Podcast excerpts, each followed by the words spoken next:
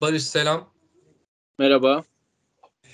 Ee, hoş geldin. Şimdi e, Ekofil'in e, yeni ve ilk romanı olan e, Yeryüzünde Bir Mevsimin e, Çiçeği Burnunda yazarı, e, ilk e, romanı aynı zamanda Barış Onur Örs'le bir söyleşi yapalım dedik. Hem e, kendisini biraz daha e, okurlarımız ve topluluğumuz tanısın istedik. Hem de e, kitabı okumak isteyenler ya da e, hali hazırda okuyor olanlar ya da okumuş olanlar için e, biraz daha e, belki e, açıklayıcı olur, e, ilgi çekici olabilir. Barış istersen e, birazcık e, kısaca bir senden yani ne yapıyorsun, nerede yaşıyorsun, e, nelerle uğraşıyorsun öyle başlayalım. Ee, İzmir Dumanlı, İzmir Menemen'e bağlı Dumanlı Dağ'da yaşıyorum. Ee, bir vadide İbrim Vadisi Vadisi'nde yaşıyorum. Burada 10 yıla yaklaştı, 9 yılı geçti. Bir şekilde e, temel ihtiyaçları kotarmaya çalışıyorum diyeyim ya da çalışıyoruz. E, nelerle uğraşıyorsun sorusunun cevabı biraz zor. Çünkü temel ihtiyaçları kotarmaya çalışınca biraz da her şeyle uğraşmış oluyorsunuz. E, biraz işte şu, şu dönem özellikle gıda üretimi, yapmaya çalışıyoruz. İşte bahçemiz var. Onun dışında kubbe çuval ev yapmıştık. Onun son rütuşları kaldı. Onun içine geçmek için e, biraz uğraşıyoruz. Bir yandan da yazı çizi işleri, işte okuma e, ve bu vadinin e, içinde bulunduğumuz yerin korunmasıyla da ilgili uğraşlar var. Burası da ayrı bir kalem. ileride belki daha detaylı bahsederiz. Ee, öyle diyeyim şimdilik en kısaca. Yani evet. E, şöyle o zaman aslında konuya damardan girelim. E, oradan belki de kitaba geçmek daha ilginç olur. E, sen bildiğim kadarıyla antropozen üzerine de çalışıyorsun. Yanlış bilmiyorum değil mi? Yani antropozen öyle. Antroposen Araştırma Grubu kurulmuştu Ege Üniversitesi bünyesinde. Evet. Oraya da dahil oldum. Ee, zaten içinde bulunduğumuz faaliyetlerle de ilişkili.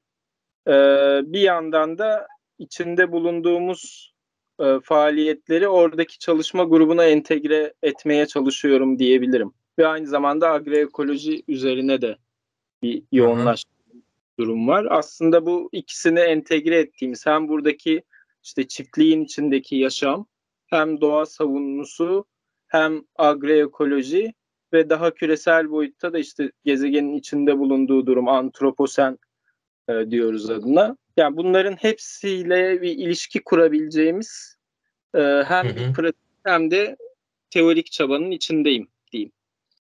Evet peki hani bilmeyenler ya da yeni tanışanlar için böyle kısaca bir antropozeni e, tanımlayalım. Hani e, geçirdiğimiz döneme şu an e, bilim insanları özellikle ekolojistler ve çevre bilimciler e, son 10 yıl kadardır böyle bir isim taktılar. Artık e, bayağı da kullanılıyor. Antroposen çağında olduğumuz söyleniyor. E, nasıl bir çağ bu?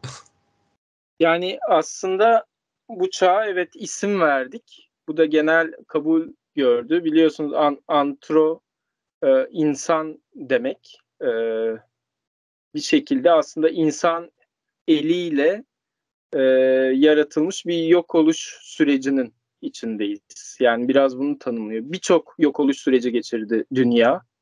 E, tabii milyonlarca, yüz milyonlarca yıl boyunca. Şu anda yeni bir yok oluş sürecinin içinde olduğumuz artık bilim insanlarınca tanımlandı.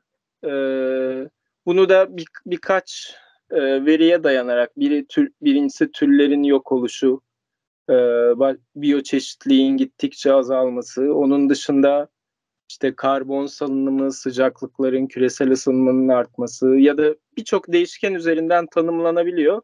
Bu çağ ne zaman başladı denirse de bunun içinde de değişik tartışmalar var. Kimi 200 yıl öncesine, kimi binlerce yıl öncesine tarım devrimine dayandırıyor.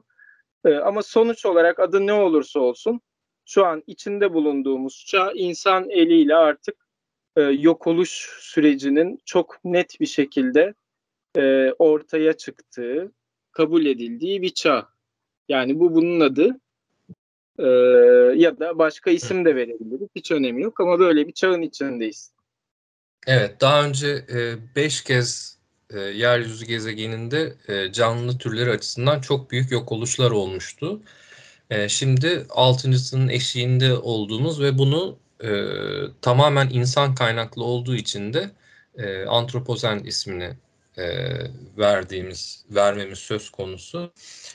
E, peki oradan hani kitaba şöyle bir yatay geçiş yapayım. Şimdi Yeryüzünde Bir Mevsim romanı e, dis, dis ütopik bir e, gelecekte geçiyor. E, anladığımız kadarıyla e, bir e, büyük felaket yaşanmış. Yani öyle e, bahsediliyor. Büyük, büyük felaket sonrasında e, devletler yerine bir takım e, şehir devletleri biraz e, e, antik Yunan'daki gibi şehir devletleri var ve bu şehir devletleri de biraz daha stabil bir ortam e, oluşmuş durumda e, ve e, tırnak içinde baskıcı yani çok kendini belli etmeyen baskıcı yönetimler e, var ve bu baskıcı yönetimlerin e, bir eşik aşamasında olduğunu anlıyoruz. Yani şimdiye kadar e, daha çok hayatta kalma üzerine e, devam etmişler ve başarmışlar ve belli bir e, istikrar oluşmuş ama yeni bir e, ekonomik ya da teknolojik atılım hamlesinin eşiğinde olan bir dünya burası. Ve e, bu şehir devletlerinden bir tanesine odaklanmış durumdayız. Koas e, şehrine odaklanmış durumdayız. Ve burada e, çeşitli e, karakterlerin hikayesi üzerinden e, hem o şehrin içinde hem de o şehrin dışında, kırsalında, yabanında e, çeşitli e, olan biten olaylar var. E, şimdi şöyle bir geç, şöyle bir soru sorayım. Yani bu evet bir bilim kurgu temalı bir kitap ama e, çok klasik bir bilim kurgu değil. Yani hani böyle olaylar, aksiyon falan öyle bir e, kitap değil. Daha çok e, kişilerin gelişimi ve e, bu gelişimlerinin biraz da toplumsal yansımaları üzerine. E, şimdi bu Koas'ta e, böyle esrarengiz olaylar oluyor. Neler oluyor Koas'ta? bir takım gizli toplantılar, e, tuhaf durumlar, e, beklenmedik sürprizli, e, kimsenin kontrol edemediği olaylar oluyor. Yani, Biraz e, evet. İşte önce hani başta güzel özetledin kitabın geçtiği atmosferi. Herhalde ben daha iyi özetleyemezdim. Çünkü içinde bulununca kafa daha çok karışıyor. Ee, bunun sana geçtiğine sevindim. En azından okura geçtiğine. Ee, şeyden önce bağ, bağlayayım. Hani antroposenden sen de bağladığın için. Ee, evet o yok oluş gerçekleşmiş ee, ve yeniden bir varoluşun içindeyiz. Ee, bir nevi aslında orada anlatımı e, ortaya koyabilmem için o yok oluş kaçınılmaz olarak gerçekleşti. Yani tabii ki yok oluş keşke olmasaydı bunun içinde günümüz içerisinde bir anlatı yerleştirebilseydik de e, daha da güncel, daha da doğrudan müdahalede bulunabileceğimiz e, bir anlam, anlatı ortaya koyabilseydim diye düşünüyorum. Ama bunu yapamadım. Anlatının kendisi bir yok oluşu gerektirdi. O yok oluş aslında şu an mevcut egemen güçleri zayıflatma amacıylaydı. Ee, evet, egemen güçler zayıfladı Hatta neredeyse yok oldular ve şehirler, kentler, uygarlık yeniden kuruldu. Artık sayısı popülasyon işte yüzde doksanından fazlasıyla azalmış bir medeniyetten bahsediyoruz. Ee, orada anlatıyı yerleştirebildim. Şimdi paralel soruna geçersem ne oluyor Koas'ta? Aslında onu ben anlatmayayım.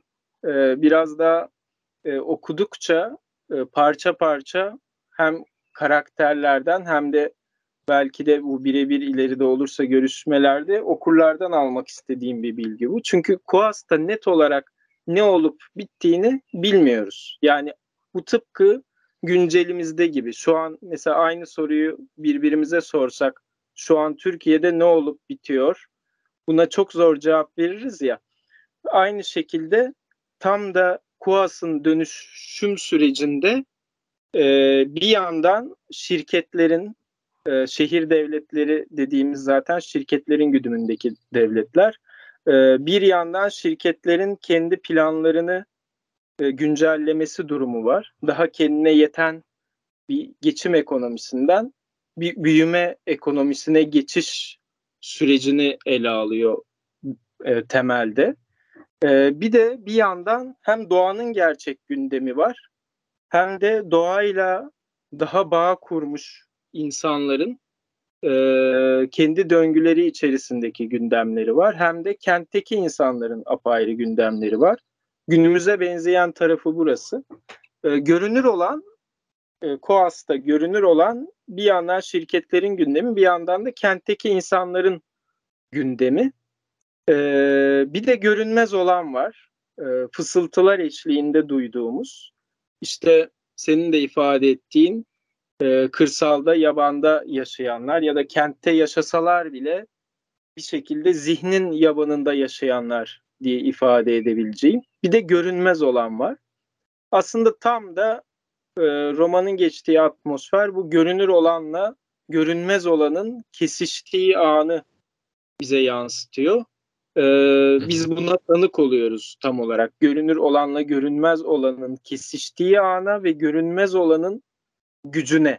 Aslında hep yok saydığımız, ihmal ettiğimiz ve analitik zihinlerle sürekli görünür olana odaklandığımız durumda birdenbire görünmez olanın bir dalga gibi, bir afet gibi, bir fısıltı gibi dipten dibe gelişi ve hayatı hepimizi dönüştürüşü aslında ele alınıyor. Bunu da bazen karakterler üzerinden, bazen olaylar üzerinden görüyoruz. Gördüklerimize bazen bir anlam verebiliyoruz, bazen veremiyoruz. Ve bunların hepsi birbirine karışarak hayat kadar büyük bir şekilde bize yansıyor. En azından ben yazarken bu atmosferin içine girdim. Okura da biraz da bu atmosferin geçmesini istedim. Hani bu parça parça ulaşabilecek bir his aslında. Hani doğrudan şu oluyor deneyecek değil de bir sürü şeyden parça parça böyle polen toplar gibi birleşip e, sonunda da o toplam hissin e, yaratılacağı bir şey gibi görüyorum ben kendi adıma. Yani ben de kendi adıma benim kitapta e, en çok e, cezb olduğum şey bu oldu. E, olayların ve totalde e, vardığı yerin e, tam da ifade ettiğin gibi yani e, hani mistik işte e, çok çeşitli üst yapı, alt yapı vesaire böyle hiçbir şeye girmeden e, dediğin gibi çok küçük küçük bir sürü şeyin yan yana gelip e, tanımlanamaz bir şekilde ve hiç başından sonuna hiç tanımlanamaz bir şekilde bir takım süreçler yaratması ve bunu e, bence çok güzel aktarmışsın. Hani e, hem sürekli bir soru işareti var hem de hani ortada böyle yani mistik falan bir durum yok. Gayet toplumsal durumlar var. Çok kişisel durumların yarattığı toplumsal durumlar var. Ya bir şey sor yani bu soruyu e, merak ederek soruyorum çünkü Şimdi ben de böyle bir şeyler yazmaya çalışıyorum. Mesela benim bir şeyler yazmaya iten şey e, mesela ben çizgi roman falan da yazarken kafamda bir görüntü oluşuyor genelde. Ve ben o görüntünün peşinden gitmeye başlıyorum. Hani e, ama her yazarın tabii çıkış noktası farklı oluyor. Bazen bir fikir oluyor, bazen bir tema oluyor. İşte e, kafanda bir kurgu oluyor. Sen nasıl yola çıktın? Yani kafanda yani bir tema mı vardı, bir fikir mi vardı ya da bir karakter mi vardı, işte atom mu vardı, atomun karakterinden mi yola çıktın, nasıl başladın yani? ilk o tohum nasıl atıldı ve onu nasıl şekillendirdin? Senin belki görüntü olarak ifade ettiğin şey bende daha çok histi. O hisse baktığımızda onun kendimce ne net bir görüntü karşılığı var, ne bir ses karşılığı var, ne bir kelime karşılığı. Romana ilk başladığım günden sonuna kadar kaybolmayan tek şey o histi. Ee, ama o his e, roman geliştikçe diğer şeyleri kendinde toplayarak büyüdü, e, netleşti, berraklaştı. E, aslında zaten o hissin kendisi de e, bu yazma uğraşını sürdürebilmemize olanak veren bir şey. Hani bence yazamadığımız, yazımını devam ettiremediğimiz şeylerde e, o his ya da o çağrı yeterince güçlü olmuyor belki de. E, eğer o çağrı o başta bizi yola çıkaran motivasyon ya da görüntü ya da his çok güçlüyse bir şekilde o hissin kendisi hem bizi dönüştürerek süreci evriltiyor hem de e, diğer anlamları bir mıknatıs gibi kendine çekiyor. Karakterler de o zaman bir mıknatıs gibi o hissin kendine doğru çekiliyor. Olaylar da o hissin kendine çekiliyor. Hatta eğer gerçekten o yoğunlaşmış kuvvetten eminsek hiç kaygılanmamıza gerek yok. Gündelik yaşamda yaşadığımız her şeyi e, o mıknatısa ekleyebiliriz gibi geliyor. Yani burada da şu soruyu ben ekliyorum. E, senin soruna belki de. E, hepimiz bir şeyler evet hissedebiliriz, görüntüler görebiliriz, bizi yola çıkaracak motivasyonlara sahip olabiliriz ama e, bunun değerinden nasıl emin emin olabiliriz ya da bunun gücünden? E, çünkü bazen az önce de söylediğim gibi aslında üç adım sonra üç adım gittikten sonra o motivasyonun, görüntünün ya da anlatının yeterince güçlü olmadığını görüp hızlıca başka yerlere evrilebiliyoruz. Ee, ona da cevap olarak bir yaşanmışlık diyeceğim. Yani yaşadıktan sonra ve belli yaşantılar doygunluğa ulaştıktan sonra artık anlatılmayı istiyorlar herhangi bir şekilde. Bazen şiir, bazen resim, bazen müzik. Ee, bence bir sanatçı ya da yaratıcı gerçekten o bahsettiğim şeyin gücünden eminse artık geriye sadece zanaat kalıyor. Yani onun etrafında dolanıp onu anlatma yollarının çeşitli biçimlerini denemek ama düşe kalkarak tabii. Hani tokatlar yiyerek, savrularak yani bazen de bizim tekniğimiz çok yetersiz. Hani içinde içimizde duyduğumuz çağrı çok güçlü belki ama tekniğimiz çok yetersiz. Hani kendimizi bir zımparalamamız gerekiyor, teslim etmemiz gerekiyor. Ee, biraz da böyle süreçlerden sonra kendimiz için en iyi anlatım biçiminin ne olduğunu öğrenebiliyoruz. Biraz dolaylandırdım ama az çok herhalde cevap olmuştur. Evet. O zaman hemen e, iki soru birden soracağım da yine sırayla gidelim. E, bir, bir tanesi hmm, yani düz mü yazdın? Hani düz mü yazdın derken baştan başlayıp birinci bölümden işte bölüm bölüm hani o hikayeyi e, nasıl akıyorsa hani o şekilde mi yazdım? Belki tüyo alırım ben de. E, bunu da e, şöyle açarak e, sorayım. E, ben üniversitedeyken e, bir şekil e, Bilge Karasu'dan edebiyat dersi alma şansına kavuşmuştum. Güzel. E, ve Bilge Karasu yazma sürecini şöyle tarif ediyordu. E, metnin kendi kendini yazmasına yazar ne kadar izin veriyorsa o kadar hani aslında iyi bir yani kendini geride bırakıp bir noktadan sonra e, hikayenin, karakterlerin, olayların akışını kendi içinde akmasına izin vermesi ve biraz yazarın kendini geriye çekmesinden bahsediyordu mesela bahseder. E, o anlamda hani yazma serüvenini biraz e, sürecini hani anlatabilir misin? Yani evet düz yazmadım. Onu hemen söyleyeyim. Ee, benim bir biraz tiyatro geçmişim var. O çok yardım etti. Bence o tiyatro geçmişim olmasaydı yarıda bırakmıştım. Onu da hemen söyleyeyim. Yani daha önce bedensel aksiyon üzerinden anlatının değişik yollarını denedim. Karakter çalışmalarına bayağı gömülmüştüm. Orada kendi eksikliklerimi ya da e, avantajlarımı falan da keşfetme şansım oldu. İşte biraz o tekniği yazıya uyarladım diyebilirim. Burada mesela Bilge Karasu'dan alıntıladığın şeye hem katılacağım hem katılamayacağım. Evet metnin kendini yazdığı süreç zaten tam da o yaratıcı anı çok güzel tanımlıyor. Ama bu sürece her zaman gelemeyebiliyoruz. Ee, metnin kendini yazdığı sürecin zanaatini de yapabiliriz. Ee, yani işçiliğini yapabiliriz. Bunu tiyatroda gördüm. Mesela küçük bir örnek vereyim. Tiyatroda daha çok oyunculuk biçimi olarak hep e, gerçek oyunculuk özden biçime doğru e, özün aksiyonu belirlediği bir oyunculuk e, çalışıyorken esas oyunculuk dönüşümü tam zıttını çalışarak e, sonrasında gördüm. Yani şöyle daha net ifade edeyim. Hissettiğim her şeyi yapıp hissetmediğim hiçbir şeyi yapmayayım noktasından başlamıştım. Ama daha sonra basit mizansenlerin bile hiç hissetmediğimiz e, teknik çalışmaların özen ne kadar yardımcı olduğunu fark ettim. Yani örnek e, şu an saçma sapan bir hareket belirleyelim. Mesela şu an elimde bir şişe var. Görevimiz bu şişeyi sağa sola hareket ettirmek olsun. Bu kadar saçma sapan bir hareket.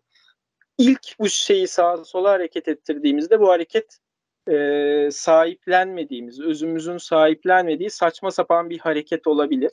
Şu basit bir teknik çalışma. Cilala parlat gibi de görebiliriz bunu.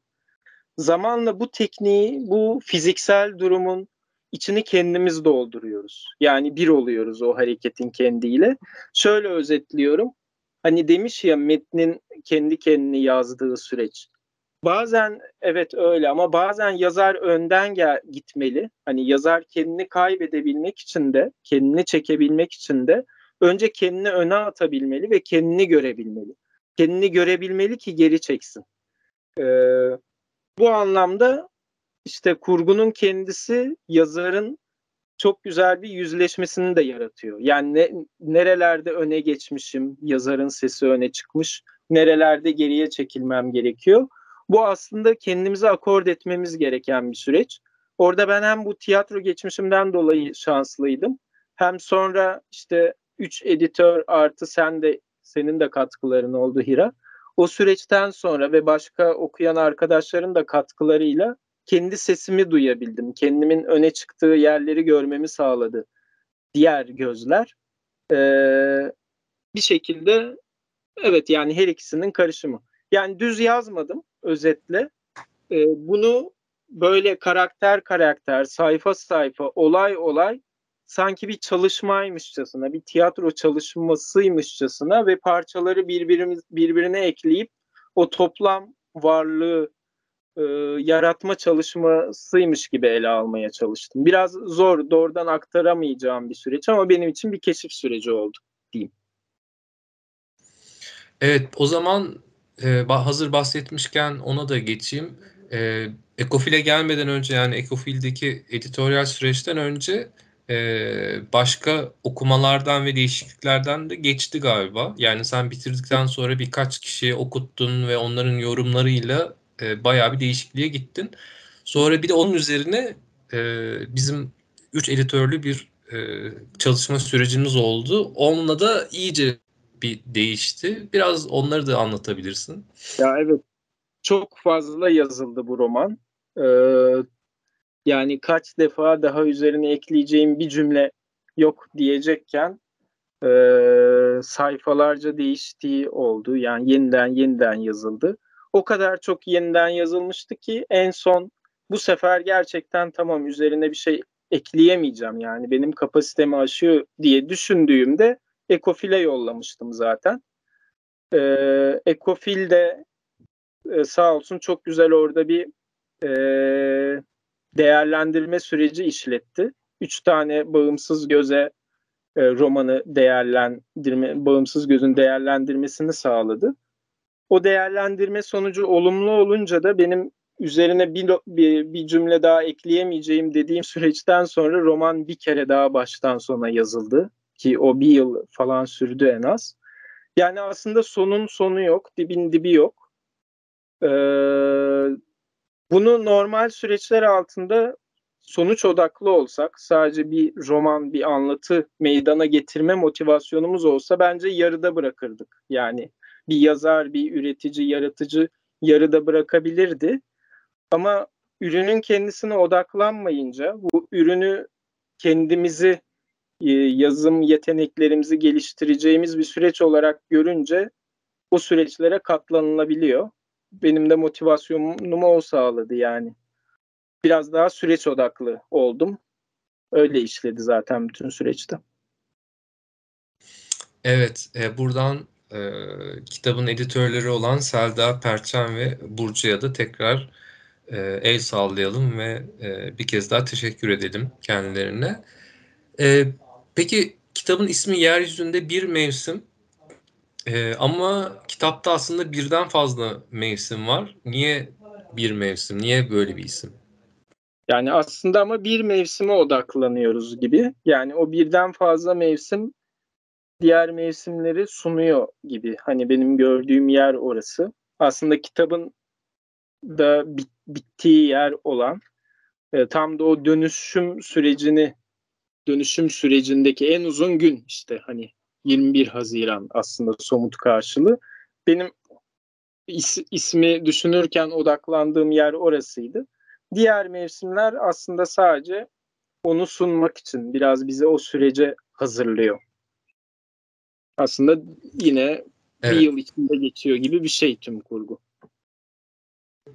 Evet, e, o zaman şimdi bir başka bir zıplama yapayım. E, ben de bir Go oyuncusu olduğum için, gerçi epeydir oynamıyorum ama e, kitapta baya bir e, Go teması var. Biraz ona değinelim. E, baya bir insan burada e, kitabın içinde oyun oynuyor, maç yapıyor ve e, maç yaparken de aslında e, birbirlerini daha iyi tanıyorlar. Tanımadıkları rakiplerine, bunların bazıları rakip, bazıları dost ya da gitgelli ilişkiler var. E, bu ilişkilerin akışında e, o oynadıkları Go oyunu çok e, belirleyici oluyor. E, Go'da biraz böyle bir oyun. Tabii yani bilmeyenleri anlatmak biraz zor. E, Go'nun nasıl böyle bir etki yarattığını ama gerçekten hiç tanımadığınız tanımadığınız biriyle bir Go maçı yaptığınızda yani onun oyun tarzından, onun kişiliği hakkında bayağı bir e, bilgi edinmek mümkün. Ee, sen tereddüt etmedin mi? Yani bilmeyen çok kişi olacak tabii Go hakkında. Hani bunu sokmakta ve bu kadar aktif sokmakta. Ya etmedim tam tersine esas itici gücümü oluşturdu. E, çünkü kendi hayatımda çok fazla var. Şu son birkaç yıldır ben de yoğunlaşamıyorum ama ondan önce kaç yıl olmuştur acaba? O yine 10 yıla yakın süredir hayatımın neredeyse en önemli uğraşlarından biriydi. Hem oyunun kendisi hem felsefesi üzerine çok ciddi yoğunlaşmıştım. Yani kendi hayatımın içinde olunca anlatımın içinde olmazsa olmazdı. Ee, tabii kurguya dışarıdan baktığımızda mesela bu kurgunun içinden Go oyununu çıkarsak e, kurgu çok zedelenmez aslında. Ama Go oyunu e, tam da o başta bahsettiğimiz e, görünürün içindeki görünmezin gelişimine inanılmaz katkı sundu. Hani bu Go oyunu olmazdı da başka bir şey olabilirdi hiç fark etmez. Ee, ama bu bunun karşılığı benim somut hayatımdaki karşılığı Go oyunuydu. Buradan kurabildim. Şu anlamda da bence zorlanmadım. Gündelik hayatta ben zaten tanıştığım herkesle hep Go oyunundan bahsederim ve tanıştıklarımın hiçbiri de Go'yu bilmez. Ee, sonradan yani öğreniyor öğreniyorlar genelde. Ben de aslında kendimce bir anlatı yürütüyorum gündelik hayatta. O yüzden romanda da bence onu sokmak zor olmadı. O konuda da kendi, yani iyi başardığımı düşünüyorum. Okur geri bildirimleri de iyi. Yani Go'yu hiç bilmeyen birinin dahi bunu takip edebileceği şekilde yazmaya çalıştım. Hani en fazla 3-5 terim vardır e, bocalayabileceği okurun.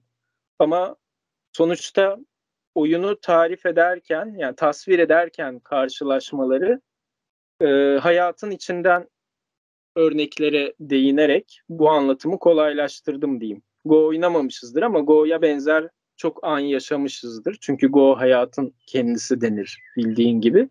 O yüzden zor olmadı. O da Go'nun gücü belki de. Hayata benzeyişi, hayatla kesişim noktasının çok fazla oluşu. Evet peki e, hazır hayatla kesişim demişken o zaman biraz da kırsala geçelim. E, yavaş yavaş toparlayacağız. Hı hı. E, kitapta bahsettiğimiz gibi bir şehirde yaşayanlar var. Bir de e, yabanın içinde yaşayan e, tam böyle kendilerini de çok açık etmeyen çeşitli gruplar var. E, ve bu gruplar aslında e, çok kritik işlevler de görüyorlar. Hem atalık tohumları e, biriktirmek gibi hem e, doğal yetiştiricilik e, yapmak gibi. E, senin kırsala geçişin ne kadar oldu? E, hayal ettiğin gibi geçiyor mu? E, kendi ellerinizle kendi evinizi yaptınız biliyorum. E, ona hiç yardıma gelemedim. Çok da üzgünüm ona. Hmm, nasıl gidiyor kırsalda hayat? Yani işte zaten bayağı oldu şu an düşündüğümde hayatımın dörtte biri burada geçmiş bu vadide. Bu da benim kendi açımdan ciddi bir şey. Ee, buna çocukluk da dahil yani hani e, aslında burası artık e, zeminim gibi oldu. Yani her şeyi buradan kuruyorum ister istemez. İmgelemlerim de buradan kuruluyor, hayallerim de, yaşamım da.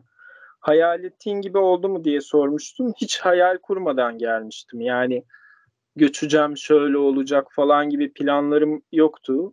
Özel bir yer arayışına da girmedim. Çok şanslı bir şekilde e, önüme çok güzel, vadenin güzel bir köşesi çıktı ama e, biraz daha benim ilk yerleşme motivasyonum e, ne diyeyim biraz daha zeminimi yoklamaktı, zeminimi bulmaktı. Yani yaşayacağım, yerleşeceğim, şöyle bir çiftlik kuracağım diye bir hayalim yoktu. Tam tersine e, kentten bağımsız ben kimim? Hani biraz onu görmek, zeminimi işaret etmek, belirlemek ve o zeminin üzerine kurulmak için de, o zeminin üzerinde gelişip serpilmek için de tek düşündüğüm. Bu anlamda tam düşündüğüm gibi oldu. Yani bir şekilsizlik halinde geldim buraya. Şeklimi özellikle belirlemek istemedim. 9 küsür yıl oldu demiştim. E, o şekilsizliği de burada e, eşimle de birlikte çok güzel kurduk. İlk yıllarda tamamen çitsiz e, bir buçuk saatlik yolu sürekli yürüyerek gidip geldiğimiz e, en başta çadırda yerleşmiştim zaten. Sonra kendimiz Alakır'ın yuva modeli e, bu kuş evine benzer bir toprak ev yaptık. Yıllarca da onun içinde yaşadık.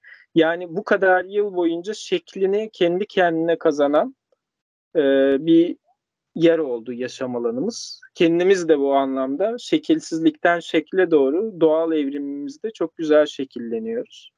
Bu anlamda kendi hızımızda oldu. Bu anlamda çok mutluyum. Ee, tabii biraz da nispeten genç yaşta yerleşmemin etkisi oldu. Genelde sen daha iyi biliyorsun. Kırsala göç dendiği zaman daha bir emekli hay- hayali gibi duyulur. Ee, ama kırsal doğrudan fiziksellikle de sınandığımız yerlerdir. Ya da zihnimizin biraz daha şekillenmemiş olması gerekiyor. Çünkü şekillenmiş zihinlerimiz bulunduğumuz yeri de değiştirebiliyor. Ben biraz o avantajları yaşadım. 28 ee, ya da 29 yaşındaydım sanırım ilk geldiğimde. Yine artık yeni nesil daha da genç yerleşiyor biliyorum. Ama benim yerleştiğim zaman içinde evet nispeten genç e, bir kuşak olarak yerleştim. Şu an çok güzel gidiyor. Yani kendi hızında yavaş. Tabii bu ayrı bir konuşma konusu olur. O yüzden uzatmıyorum. Evet çok çok güzel söyledin. Yani ben 40'ların başında geçmiştim. Keşke e, bir 10 yıl önce geçebilme e, şansına kavuşsaymışım. E, bir de yavaştan toparlayalım. E, senin agroekoloji e, kitabına makalenden hani ufacık bir bahsedelim. E, Ekim ayında e, Metis yayınlarından e, agroekoloji başka bir tarım mümkün e, adıyla derleme bir e, kitap çıktı. E, yaklaşık 15 makaleden 15 ile 20 arasında makaleden oluşan. E, sen de oraya bir makaleyle e, katkıda bulundun. Hani kısacık onu da anlatabilirsin. Ondan bahsedeyim. Onu da hızlıca şeye bağlayayım. Biraz burayla ilişkisine. Agroekolojinin sınırsızlığı, sınırlılığı ve sınırsızlığı diye bir makale yazdım. Ee, agroekoloji bir süredir üzerine yoğunlaştığım bir alan. E, çünkü bize bir yandan e, ekolojik tarımın, bir yandan politik gıda hareketlerinin, bir yandan kadim bilgilerin, bir yandan modern geleneksel bilgilerin birleştiği bir hemzemin sunuyor agroekoloji kavramı. Ben de bu agroekoloji kavramıyla tam da burası için, içinde bulunduğumuz yaşam alanı, vadi ve daha büyük Dumanlı Dağ bölgesi için neler yapabiliriz? Yani bir yandan e, yaşarken hem o koruma kullanma dengesini nasıl gözetebiliriz? Doğa savunusuyla alternatif ekonomiyi, hatta alternatif akademiyi hepsini bir araya getirerek nasıl inşa ederiz e, gibi arayışlar içindeyken ki son 3-5 yıldır bunun ciddi yoğunlaşmaları içindeyiz. E, agroekoloji kavramı bana çok güzel açılımlar sundu. Güzel bir şemsiye oldu. E, bu çalışmaların içindeyken e, tam da bir agroekoloji çalıştayına katılmıştım. O kitabın da yaşam bulduğu bir kaynaktı orası bir e, zemin işlevi gördü. Yani bir şekilde zaten üzerine yoğunlaştığım şeyleri bir makalede derleyip sundum ve güzel de oldu. E, Metis yayınları da e, aracı oldu buna. Güzel bir çalışma oldu bence o kitabın tümü de. Kısaca böyle. Evet yani yeni tanışanlar için hani böyle agroekoloji deyince çok fiyakalı bir isim gibi geliyor ama ekolojik tarım demek aslında Fransızcası. Ee, hazır yaptığın işlerden bahsederken e, bir de senin Zihnin Kuyruğu diye bir e, blog sayfan var. Onu da hatırlatalım. Zihnin kuyruğu nokta blogspot.com da e, Barış çeşitli yazılarını da e, paylaşıyor. Yani sadece yazı da değil, e, deneme, Daha şiir. Şiirler var. Efendim? Daha çok şiirler var, evet. Evet, şiirler. Hatta e, şu an e, girmeden önce, e, Skype'a girmeden önce açmıştım. Antropozen diye de bir şiirim varmış, onu görmemiştim. e, hatta onun ilk dizesini okumak istiyorum. Antropozen. Kaldırdım onu yerden Hiçbir yere göçen kuşlar çıktı içinden. Yere düşmeyen buhar, kendine kapanan çığlıklar. İlk dizesi devam ediyor tabii. Ee, şimdi son olarak e, şunu sormak istiyorum. Ee, birincisi kitap e, eline aldığın zaman hani nasıl hissettiriyor? Yani yabancılaştın mı ya da hani bitti mi ya da işte hani e, çocuğun gibi bir şey mi nasıl bilmiyorum. Benim hiç öyle daha bir kitabım çıkmadığı için nasıl bir duygu oluyor hiçbir fikrim yok. Bir onu soracağım. E, oradan da e, bundan sonra neler var gündemde e, çalıştığın üzerinde çalıştığın bir şey var mı onu sorup kapatalım. Yani kitaptan ziyade kitabın tabii elinde olması e, güzel bir his ama her elime aldığımda farklı farklı hisler. Çünkü çok yoğunlaştığım bir şey olduğu için biraz uzaklaşmam gerekti. Biraz uzaklaşıp yeniden döndüğümde ya da aradan bir sayfasına baktığımda falan iyi hissettiriyor. En güzel yanı şu, hani genelde bir üretimi ortaya koyduktan sonra keşke şurasını şöyle yapsaydık dediğimiz anlar kalır ya içimizde. Bunda gerçekten ya kalmadığını ya çok az kaldığını düşünüyorum. Çünkü elimizden gelen her şeyi yaptık. Yani ee, çok daha iyi bir kitap olabilirdi ama kendi kapasitem ölçüsünde gerçekten sınırım buymuş dediğim bir noktaydı.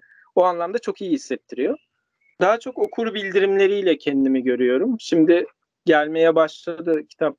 E, edebiyat biraz yavaş ilerleyen bir süreç bildiğimiz gibi. Okur bildirimleri beni çok sevindiriyor. En çok da o söylediğin etkiyi, hissi, çocuğum gibi hissini okur bildirimleriyle yaşıyorum. Bu anlamda okur bildirimleri çok önemli. Hani bizi dinleyenlere en azından seslenmiş olayım. Hem benim e, bir yazarın yani kendi gelişimi açısından hem de edebiyat gittikçe çoraklaştı bildiğiniz gibi. Şu an Türkiye'de edebiyat ortamı e, hem çeşitli politik nedenlerle hem yayıncılık kriziyle hiç olmadığı kadar çok kötü bir yerdeyiz. E, bu anlamda dayanışmamız lazım. Bu alanları daha fazla desteklememiz lazım. Bunun da en basit yolu daha aktif olmak. Yani her şeyde hem kitapları temin etmekte hem katkı sağlamakta hem geri bildirim vermekte. Bu anlamda okur bildirimlerini çok önemsiyorum. Hemen diğer soru başka çalışmalar var mı? Evet var. Bu roman zaten benim yazmayı öğrendiğim bir e, hatta e, daha doğrusu okumayı öğrendiğim bir süreçti. Çünkü bu, bu roman benim için daha başlangıcı ifade ediyor. Hemen yazmaya başladım bile. Şu an zaten aynı anda ilerleyen 3-5 e, proje mevcut. Hem bir tiyatral yazım süreci var. hem de yeni bir romana başladım. Daha uzun soluklu, da, üzerine daha sistematik gideceğim yeni bir yolculuğa çıkmış oldum. Öyle diyeyim. E, tamam, e, çok teşekkürler. E, daha da fazla e, yormayalım. Güzel de toparladık bence. E, bu arada bir hatırlatma yapalım. E, 11 Haziran günü e, İzmir'de Parşömen Saf'ta e, saat 6'da e, Barış e, okurlarla bir e, söyleşi yapacak. E, gelmek isteyenlere e, bekliyoruz burada. Değil mi? Doğru söyledim. 11 Haziran saat 6. Evet 18. Evet 18'de. E, çok teşekkürler. O zaman e, tekrar belki başka bir söyleşide görüşmek üzere. Selamlar. Selamlar herkese ve Ekofil ekibine, ailesine, destekçilerine herkese ben teşekkür ediyorum.